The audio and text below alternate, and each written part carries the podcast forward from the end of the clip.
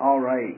Um, well, uh, as uh, Todd said, um, he and I met through Devotions in Motion um, with Chris and Emily Danielson, and just an update on them. Uh, Chris just recently, within the last couple of weeks, accepted a senior pastorate in uh, Alabama, so I'm sure he would appreciate your prayers as he embarks on a new adventure. So, um, I just wanted to uh, let you know that today um, we're going to talk about um, the characteristics of a Christ-focused life. Last time we spoke on I, I spoke on Colossians chapter two, and it talked about being rooted and grounded in Jesus Christ, and um, it talked about how we need to live every day in the expectation and the belief that we are meant to follow Christ and do everything as He would have us to do it, and that He needs to be central um, in everything that we do. And so today, um, the first word actually, uh, um, well, the first phrase of our passage today says, If you then be risen with Christ. And so it's talking about everything that we read in chapter 2 about how we are in Christ. We need to be rooted and established in Christ. And so everything that we discuss today um, is going to be a reflection of that.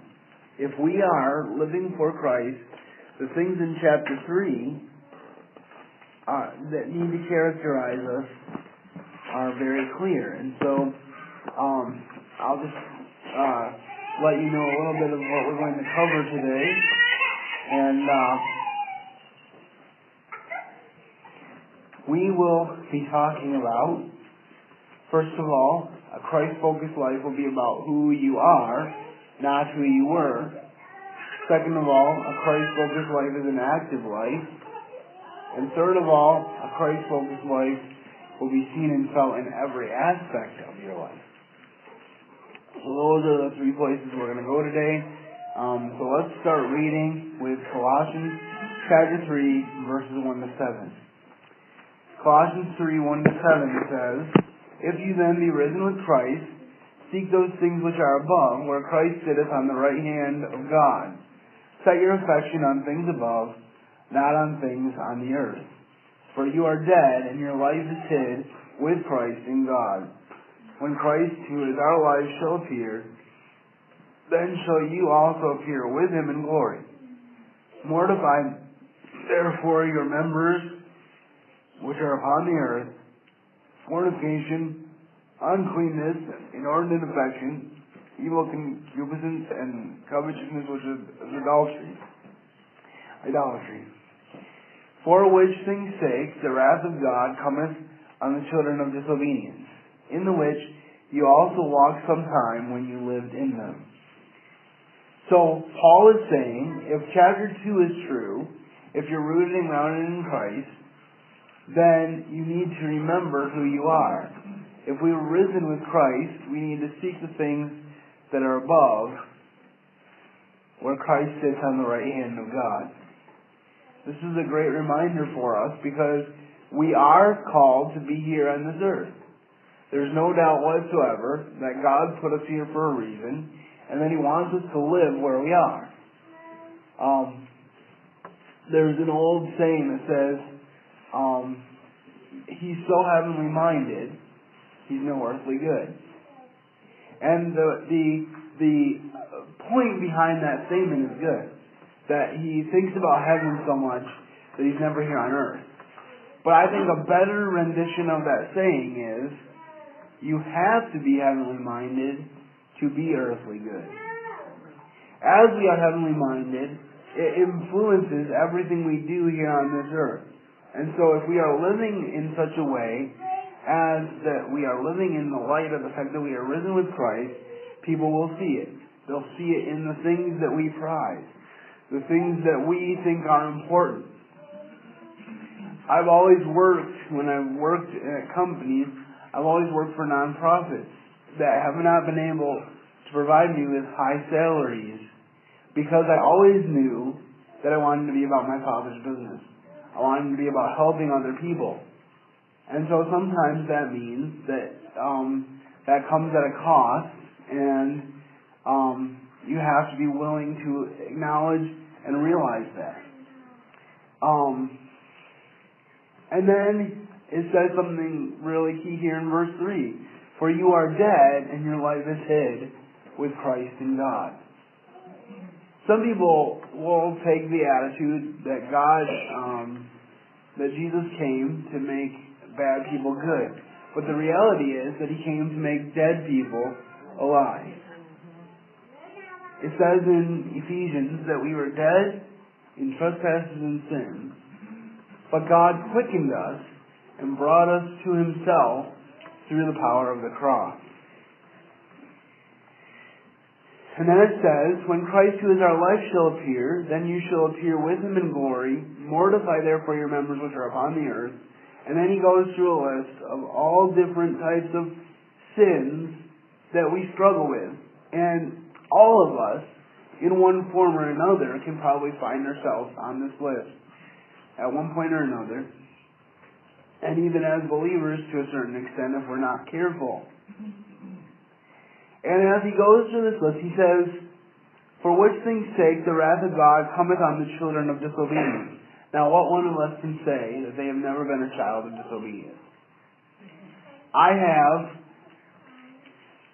19 nieces and nephews. And this past couple weeks, I've had my brother Simon and his wife staying with us with their three children while they were looking for housing. They finally found it a few days ago, so they've moved to Ludington as of yesterday, where he'll be a Marine recruiter. Very proud of him. But uh, he, his son, his oldest son, Finn, one of his favorite words is no. When you tell him to do something, or when you ask him to do something, he likes to say no. You don't have to teach a little kid to say no. It comes naturally. You have to teach them to say yes. So, um, so we have all been children of disobedience.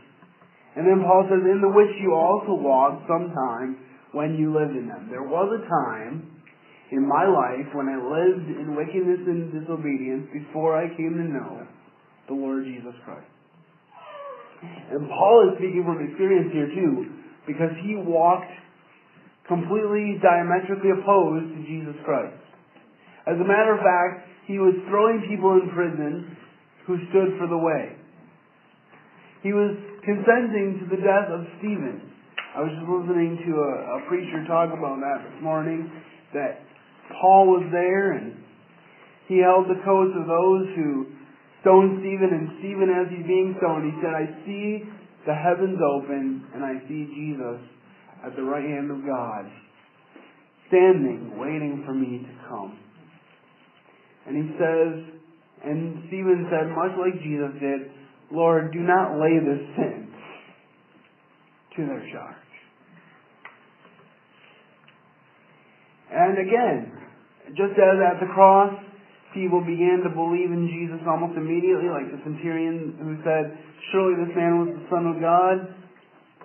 It didn't take much longer before Paul was met on the road to Damascus, and he did a 180, and he became from one of the chief zealots against God to one of the chief zealots for God, one who shook the world and went to the Gentiles and shared with them the wonderful grace of our Lord Jesus. And so, we see this situation where God is telling us that we need to forget what we were to a certain extent. What we were can always be a lesson to us, but Paul said, forgetting those things which are behind, I press on toward the high calling which is mine in Christ Jesus. And if anybody had things to forget from what was behind, it was Paul. He had the blood of Stephen on his hands, but he probably had the blood of many others on his hands. But God said through Ananias, Paul, I've chosen you to go do my work. And Paul probably remained amazed by that. Remember, we know he remained amazed by that throughout his life because as he got closer to God, he thought less of himself. He said, I'm the least of the apostles. And then he said that Christ came and died for the for all sinners, of whom I am chief. And so what, what Paul is saying to us here is that if God has changed your life, you need to push on. You need to put behind you the past, to embrace the future. Because you're a new person. You're not the same person you were. You have the same shell, but you're not the same person. Think about the Apostle Peter, who ran in fear and denied that he ever knew Jesus. That was in the end of the Gospels.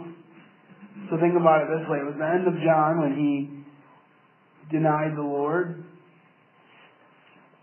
And a few weeks later, in chapter 3 of Acts, he stood up and powerfully proclaimed that if you must know by whose power this lame man stands before you whole, be it known unto you that it is through the power of Jesus Christ of Nazareth, whom you crucified. And Peter called him the Prince of Life. The Peter in Acts chapter 3 and 4 was not the same Peter as in the end of John. He was a changed Peter, a new Peter. And God can do the same thing for you. Someone could read 2 Corinthians 5, 14 and 15. 2 Corinthians 5, 14 and 15. If you get to it, stand and read it for us, please. For Christ's love compels us are convinced that one died for all, and therefore all died. And he died for all that those who live should no longer live for themselves, but for him who died for them and was raised again. So, Paul is saying we're compelled by what God has done and knowing that Christ died for all, and that if Christ died for you, you need to live for Him. You need to stop living for yourself. See, Paul was Paul was living for himself. He had everything going for him. Oh, oh, he was the, the Pharisee of the Pharisees. He said, everything I had before my conversion, as far as the world is concerned, I was living the life. I had everything that the world says is important. But then he said later, I count it all but loss that I might win Christ. And we have thousands and thousands of martyrs around the world who are still doing that today. There's more people today that die for the sake of the gospel than ever before. And why? Because they refuse to keep their mouth shut. Because they know that Jesus is the hope. I want to just share with you this story. It says, London businessman Lindsay Clegg told the story of a warehouse property he was selling. The building had been empty for months and needed repairs. Vandals had damaged the doors, smashed the windows, and strewn trash in the interior. As he showed a prospective buyer the property, Clegg took pains to say that he would replace the broken windows, bring in a crew to correct any structural damage, and clean out the garbage. Forget about the repairs, the buyer said. When I buy this place, I'm going to build something completely different. I don't want the building, I want the site. Compared with the renovation God has in mind, our efforts to improve our own life are as trivial as sweeping a warehouse slated for the wrecking ball. When we become gods, the old life is over. 2 Corinthians 5.17 He makes all things new. All he wants is the site and the permission to build. And that was from a man named Ian Wilson. I just think that's very applicable to what we're talking about today. We forget what was in the past. We're no longer the same person. Paul's change of life was so dramatic that he changed his name. He no longer wanted to be known as Saul of Tarsus because he wasn't Saul of Tarsus. He was Paul the Apostle of Christ. I I've experienced similar feelings. There's a song that Matthew West came out with a few years ago said my name is child of the one true king. And when I struggle, I think of that song. Because I know that whatever happens to me, I'm a child of the one true king and nothing can change that. Paul said, I'm convinced that nothing shall ever separate us from the love of God in Christ Jesus. And for a while I actually had my, because you can set your Siri to call you anything you want. And for a while I had her calling me child of the one true king. So every time I, I asked my Siri for assistance for something, she would remind me of my title. The only title that matters. So our first point is a Christ-focused life will be about who you are, not who you were. Our second point is that a Christ-focused life is an active life. Colossians 3, 8 to 16.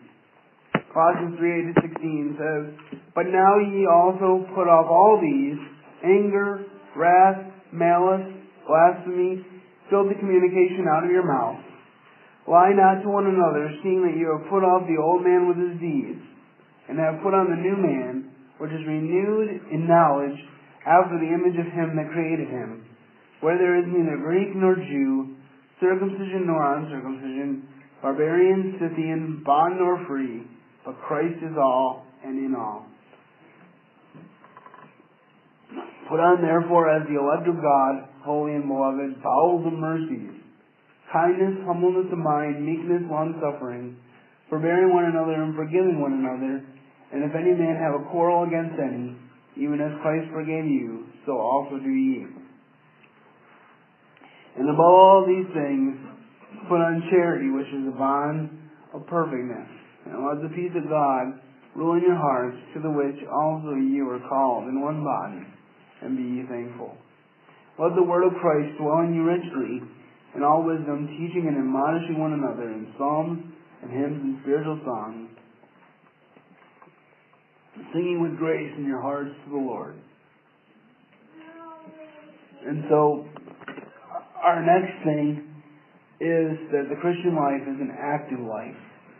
And I think it's very important that we have balance here because there are sometimes when we work so hard to do the right thing that we're not letting God do His work in us. The Psalms say, Be still and know that I am God. And we can't take these things away from us by ourselves, but yet God calls us to action. And so He's saying, Put off anger, wrath, malice, blasphemy, and filthy communication out of your mouth. We can't do it on our own, but if we call upon the Spirit of God and ask Him to change us, He will. And it says, Lie not to one another, seeing you put off the old man with his deeds. There's another passage that Paul says, there's, there's another member warring in me.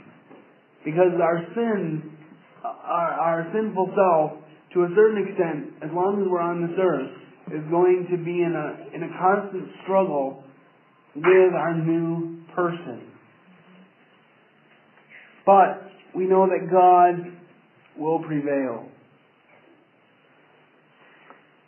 And have put on the new man, which is renewed in knowledge after the image of him that created him. Remember, we were created in the image of God. And essentially what we did when we fell in the garden, when Adam and Eve fell in the garden, we tarnished that image.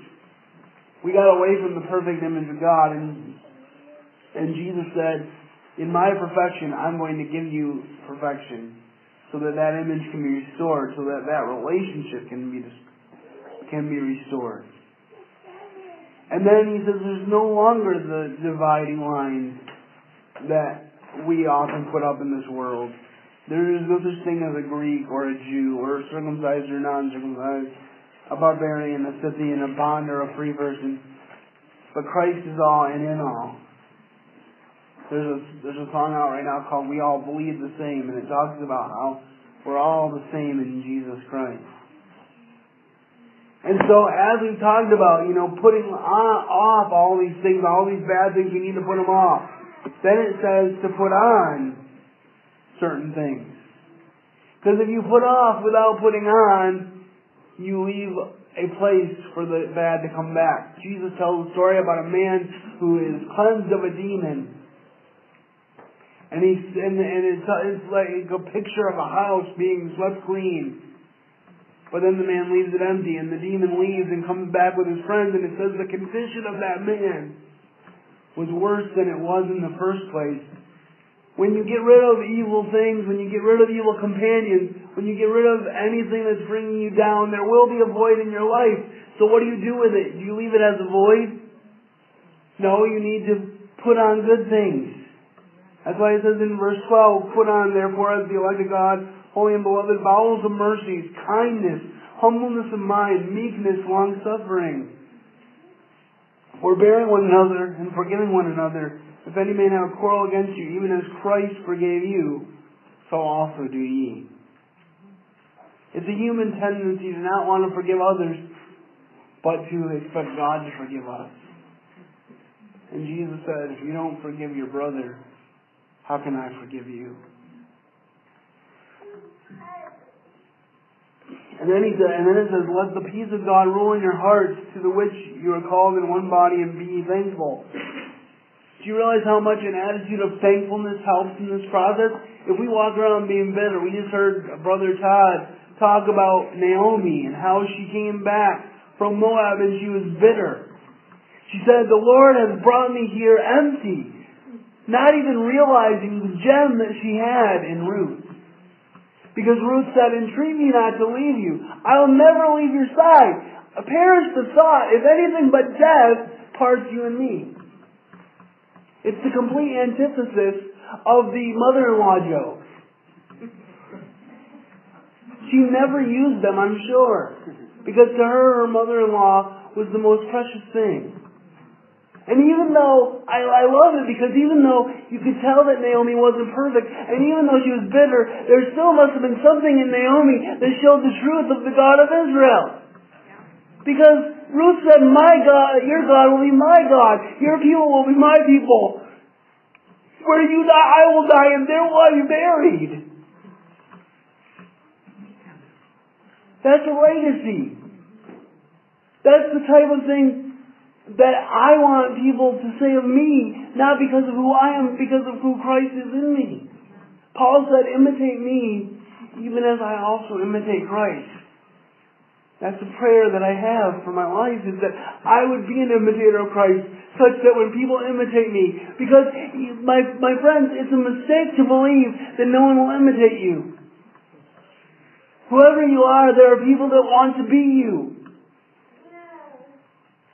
Remember there was a freshman that came into our school this year. And he told one of the teachers about one of the junior students that he wanted to be like. And so she told that student because she wanted to motivate him. That this person wants to be like you. Continue to keep your standard high. Because he's watching you. Charles Barkley once famously said in an ad campaign, I am not a role model, my friends. You are a role model whether you think so or not. The question is not whether you are a role model. The question is what are you modeling? My, uh, I was listening to the radio and, and there was a host on there who was talking about how his daughter is starting to imitate everything he says when he's in traffic. So it's changed the way he responds to traffic because when he hears back the things that he says, he realizes that the things that he says are not that good. so, these are things we need to be mindful of. I've heard it said that every person should have a Paul that they can look up to, and a Timothy that they can train. And if you live yourself in that mindset where you're either training Timothy's or learning from Paul, it can help you to live a balanced life and to keep always on the vigilant lookout to realize that the things that you do are not in a bubble, but they affect others. We like to think that we can make an isolated decision and it's not going to affect other people, but it's not true. Because the things we do do affect other people. Okay, so our first point was a Christ-focused life will be about who you are and not who you were. Our second point, a Christ-focused life is an active life. And I wonder if we could read by cross-reference 2 Peter 1, 5 to 8. 2 Peter 1, 5 to 8. This is the call from Peter, much like the one from Paul in this chapter.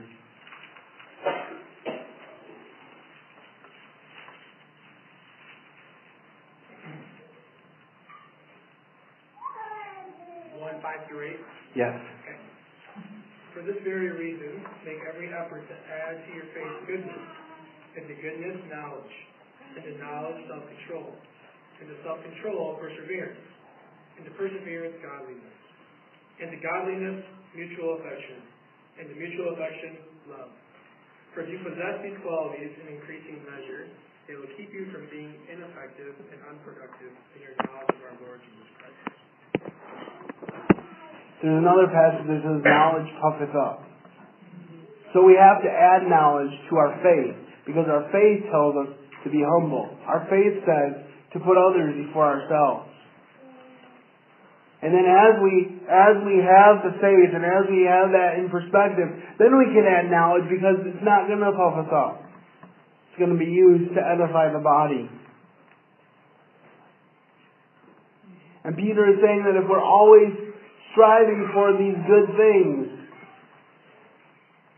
then we'll be benefited. Why? Because we won't be focusing on the bad things. We will focus on something. You, you, sometimes the world likes to say that you can clear your mind and totally not be thinking about anything. But I don't think that's ever been the case in my life. I'm always going to be thinking about something. So my responsibility as a believer is to think on the things that are lovely, that are pure, that are excellent, that are of good report.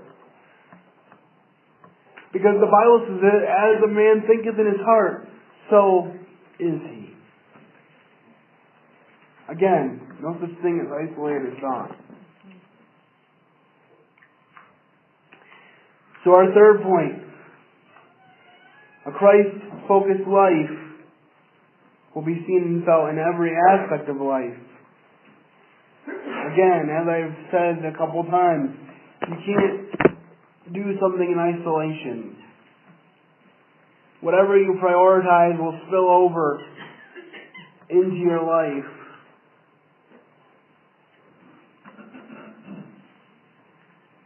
There's an old song about the cat in the cradle. And it's basically about a guy who was a workaholic as a dad, never around for his son. And then his son grows up. And the dad wants to spend time with him. But he learns how to be a workaholic from his dad. And so his son never wants to spend time with his dad. as important as work is, may we not let it take away from our responsibilities to our family. That's what this third section is about from 17 to 25.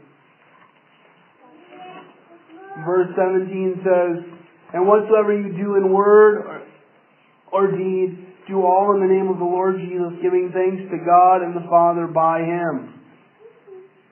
And then Paul's going to go ahead and he's going to lay out some family responsibilities. You see, he just said, in Christ there's no male or female. But that does not mean that you don't have specific jobs, specific roles that God has for you. Because God's blueprint still has that in effect. He made you different for a reason. The world says there is no difference. The world says equality means sameness. But if everybody was a quarterback, the NFL team would never go to the Super Bowl. If everyone was a head coach, no one would make the decisions that would make that team better. And if everyone was a defender, no one would be able to carry the ball down the field on offense. Every role is necessary. Verse 18, Wives, submit yourselves unto the, your own husbands, as is fit to the Lord. Husbands, love your wives, and do not be bitter against them. Children, obey your parents in all things, for this is well pleasing to the Lord. Fathers, provoke not your children to anger, lest they be discouraged. Servants, obey in all things that your masters according to the flesh, not with eye servants as man pleasers, but in singleness of heart, fearing God. And whatsoever you do, do it heartily as unto the Lord, not unto men. Knowing that of the Lord you shall receive the reward of the inheritance, for you serve the Lord Christ. But he that doeth wrong shall receive the wrong which he hath done, and there is no respect of persons. So let's just look at this for a second. It says, Wives, submit yourself unto your own husbands as is fit unto the Lord. Obviously, there's limits to the submission. The second part of that phrase is so important. But God placed the man over the woman in the marriage relationship. And some people say it's because of the fall that that happened. But I would submit to you that that is incorrect. Because there's two reasons for it that have nothing to do with sin whatsoever. The first being that the man was created first and given dominion over the garden before the woman was placed with him. The second being that the woman was created from man. The man was created from the dust of the ground. And God breathed into him and, and into his nostrils and he became a living soul. But the woman was created from man. To me that means that I have an awesome responsibility to the women in my life. And that if God ever sees fit to give me a wife, that I need to be a servant leader because the next verse says, Husbands, love your wife and be not bitter against them. If a husband is loving his wife properly, she should have no problem submitting to his authority. And then it says children. I see some children here. children, obey your parents in all things, for this is well pleasing to the Lord. So he talked to wives. Then he talked to husbands. Then he talks to children, and then he says to this, fathers. We have Father's Day coming up very soon. Fathers, provoke not your children to anger, lest they be discouraged. Servants, obey in all things your masters according to the flesh. Not with eye servants as man pleases, but in singleness of heart, fearing God. And then he basically repeats in slightly different words, verse 17, it says, and whatsoever you do, do it heartily as unto the Lord and not unto men.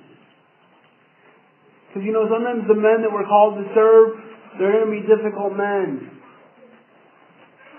A good person to think about in this regard is Daniel. Daniel served not one, not two, not three, but four pagan kings. Four of them. And yet he was always respected and he never compromised his values. Because whatever his hand found to do, he did it heartily as unto the Lord and not unto men. And he understood what it means to obey them in the Lord too, because when they told him to do things that were not of the Lord, he said no. Daniel chapter 1 says he purposed in his heart that he would not defile himself with the king's meat. In Daniel chapter 6, when they tried to trick him and, and get him to, to give up praying, he opened his window and continued to pray three times a day, even though it meant going into the lion's den. He didn't compromise his values, and neither should we. Knowing that of the Lord you shall receive the reward of the inheritance, for you serve the Lord Christ. The real rewards that are worth pursuing are the rewards that we receive from Jesus Christ. But he that doeth wrong shall receive for the wrong which he has done, and there is no respect of person. Now we can all put ourselves in that place of the person that did wrong. But if you know the Lord Jesus Christ, He's put Himself in that gap. He's become that wrong person for us. He became sin for us that knew no sin, that we might become the righteousness of God in Him.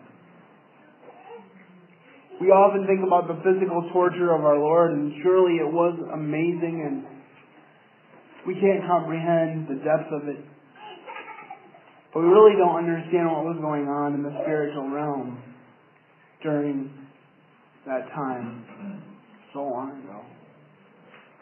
We don't understand what it is to have to cry with the psalmist, My God, my God, why have you forsaken me? And why are you so far from helping me?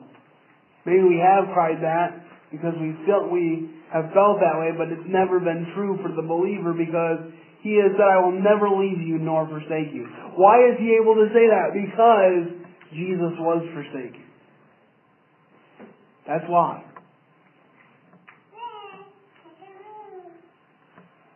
So, in review,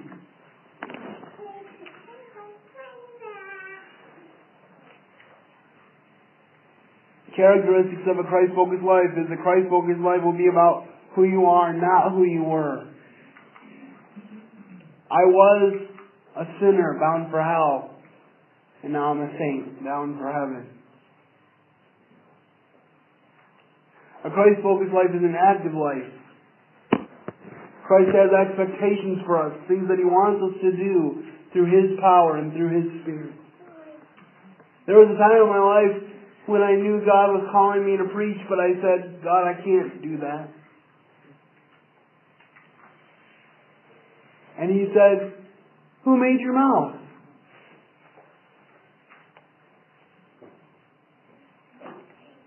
Have not I the Lord? Go and I will tell you what to speak. See, I spent a lot of time in the early years of my salvation telling God, hey, if you had given me a healthy body, then I could serve you. For the first nine years that I was saved, I knew my eternal destiny, my temporal destiny, sunk, and I told God regularly that it did. But when I was four, when I was 13 years old, and my baby brother passed away, I hit rock bottom. I wanted to end my life. I didn't want to be around. I just wanted to go to heaven.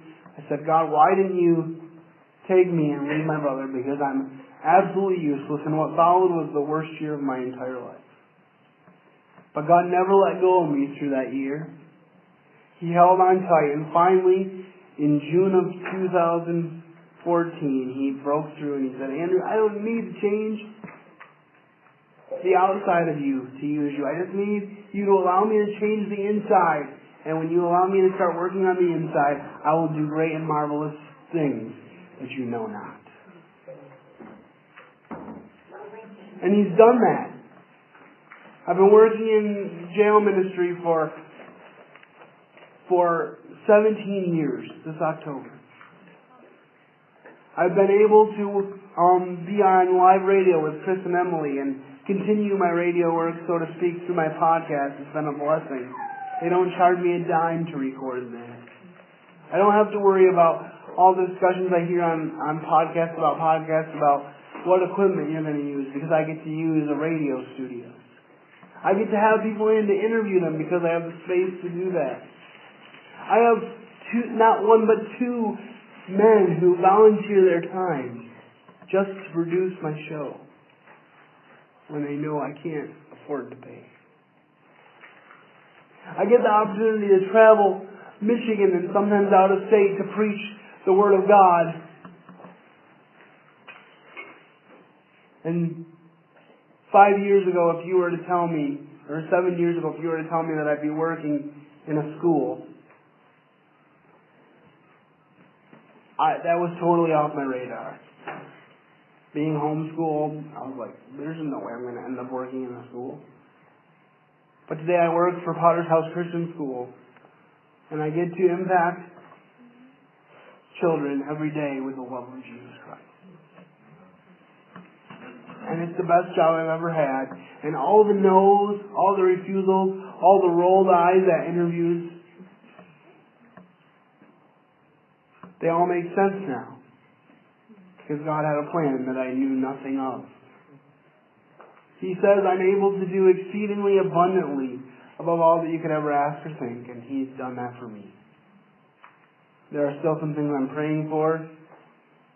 I'm still praying for a wife. I know she's out there somewhere. As my family gets smaller and smaller by way of marrying and leaving, it's harder and harder to just be at home and be alone. But I know that God has a plan.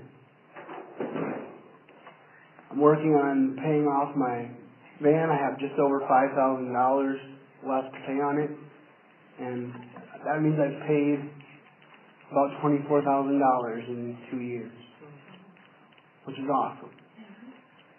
If you'd be interested in, in helping to continue that, I can give you more details.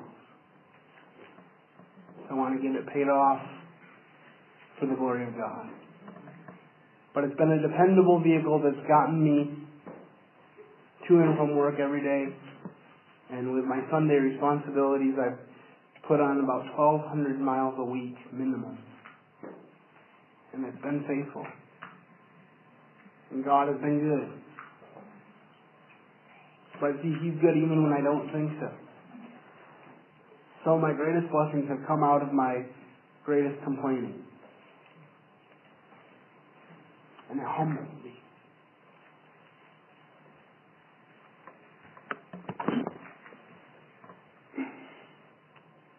I wonder if we can look at Romans 14, verse 8. Just on this last point, a Christ focused life will be seen and felt in every aspect of life. I saw this shirt actually online that said, warning, I may t- start talking about Jesus at any time. and I commented on it on Facebook that I, I really need this shirt. So um, one of my friends actually had an iron-on transfer made for me with that on there. So I'm still, uh, I still need to get a shirt to put it on. But I'm excited about that because that really is me. To the point that I actually had a cousin tell me once to stop sending her religious garbage even though I hadn't really deliberately sent her anything. It's just who I am. Romans 14, verse 8, if someone has that, they can read that for us. If we live, we live to the Lord, and if we die, we die to the Lord. So whether we live or die, we belong to the Lord. Isn't that a comforting thought? There was a, another school shooting in Texas this week. And every time it happens, I weep. Because I, I say to the Lord, how, how long? How long are you going to let this go on and not come back and make everything right?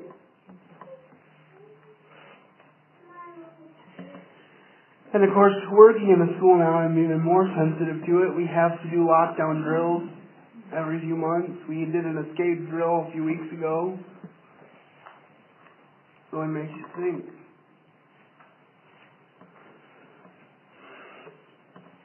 But I know that wherever I am, I'm in God's hands. No one can take my life from me unless He says it's okay. I've had two or three times when I thought that my life was over.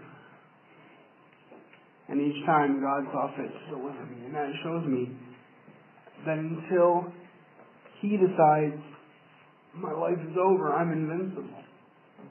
It doesn't mean that I should go do foolish things.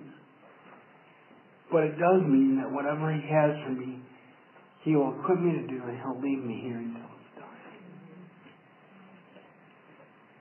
Paul was able to say when he died, or right before he died, I have fought the good fight. I have kept the faith. I have finished the course which the Lord has laid out for me. And now is laid up for me a crown of life which the Lord has promised, not just to me, but unto all those who love his appearing. Paul's saying, I'm getting this reward. But it's not exclusive to me. It's not because I'm the Apostle Paul. It's because of who he is. And you can have it too. In closing, I just want to share this. Rudyard Kipling once wrote about families. All of us are we, and everyone else is they. A family shares things like dreams, hopes, possessions, memories, smiles, frowns, and gladness. A family is a clan held together with the glue of love and the cement of mutual respect. A family is a shelter from the storm, a friendly port when the waves of life become too wild. No person is ever alone who is a member of a family. And I believe it's a psalm that says God puts the solitary in families. That's why He wants us to view Christianity and the, and the um, following God as a familial structure. He says that we're a family. He says that you and I are, if we believe in Him, that we're adopted sons and daughters of God. Paul said it's, it's by Him that we cry, Abba, Father. Abba just means daddy. You can call the creator of the universe daddy. And I know from my dad who who doesn't really remember his dad because his dad died when he was four, he has a really unique relationship because of that. Because God said that he would be a father to the fatherless and a defender of the widows.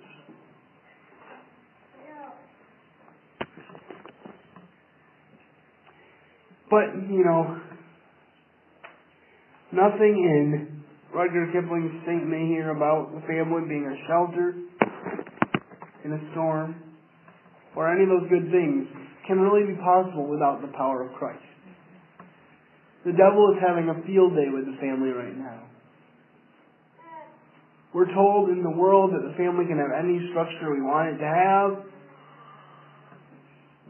that it's not right for it to have a specific definition.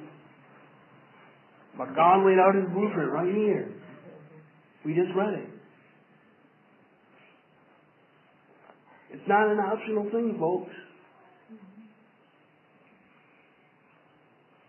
These are commands for our good, to better us, to make us the people that He wants us to be, and to make us attractive to the world in a way that will say, I want to change life. The problem with a lot of Christianity today is we say, you're okay the way you are. Come to Christ the way you are, which is what we should say, but we don't encourage them to change. See, Christ take, took me where I was. Even as that hurt and bitter 13 year old kid, he took me where I was, but he didn't leave me there. He said, you may be that 13 year old kid right now that's bitter against me, but you can't stay there. You may have a certain struggle with sin right now that God wants to deal with you on, but you can't stay there. The Bible says, if any man be in Christ, he is a new creation. Old things are passed away. Behold, all things are become new. Does that mean that we don't need each other to help us along the journey? No. But it means that if God is really working in your life, you can't help but change. That's what this whole life is about. That's why we need Colossians chapter 3. Because it's not enough to make a, a one-time stand to be rooted and grounded in Christ. You have to move on from chapter 2 to chapter 3. And say, I'm going to incorporate these characteristics in my life, and it's not going to be me that does it, but it's going to be God. But see, there's such a balance there because Paul says in Philippians chapter 1 that he who has begun a good work in you will complete it until the day of Jesus Christ. And then in chapter 2, he says, but then in 127 he talks about living a life that will be pleasing to God and being deliberate about that. In chapter 2 he says, for it is God who works in you to will and to do of his good pleasure. But then there's other passages where he says, work out your own salvation with fear and trembling. If we have a relationship with somebody, it's a two-way street. I can't say I have a relationship with you and just, oh, well, I shouldn't just keep you on my phone as a contact and never call you, never spend time with you. If you are married, you chose to be with that person because you wanted to spend your life with them. And your marriage will only work if you communicate with one another. If you prioritize that. The Bible says that if a man is married, his priority is to please his wife. And there's no sin in that. As a matter of fact, dynamic ministry can come out of that. I think in our church, we often preach wrongly that it's either ministry or marriage. When in fact, what this world needs so much now is marriages that show the honor and glory of God and the correct picture of the relationship between Christ and His church. We've missed that. We don't even believe it in our churches a lot of times. How can we expect the world to believe it?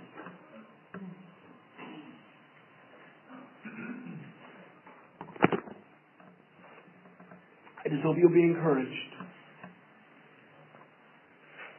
to think about these characteristics we talked about, to be active in your Christian life, to realize that being a passive Christian doesn't work. It says, let the word of Christ dwell in you richly. Well, you know what? It can't dwell in you richly if you're not reading it. It's amazing to me still. I'm as guilty of this as anyone, but you watch a movie, and when you walk away from that movie, you can recite all the quippy lines, all the funny stuff, maybe sometimes the not so funny stuff. But when you sit down to memorize scripture, the devil's right there, and he doesn't want you to do it. And all of a sudden it becomes the hardest thing in the world. But that's where the life is. You can't stand up against lies unless you know the truth. That's the mission of speaking for Him. Because I see so many in the church that need to draw closer to God, myself included.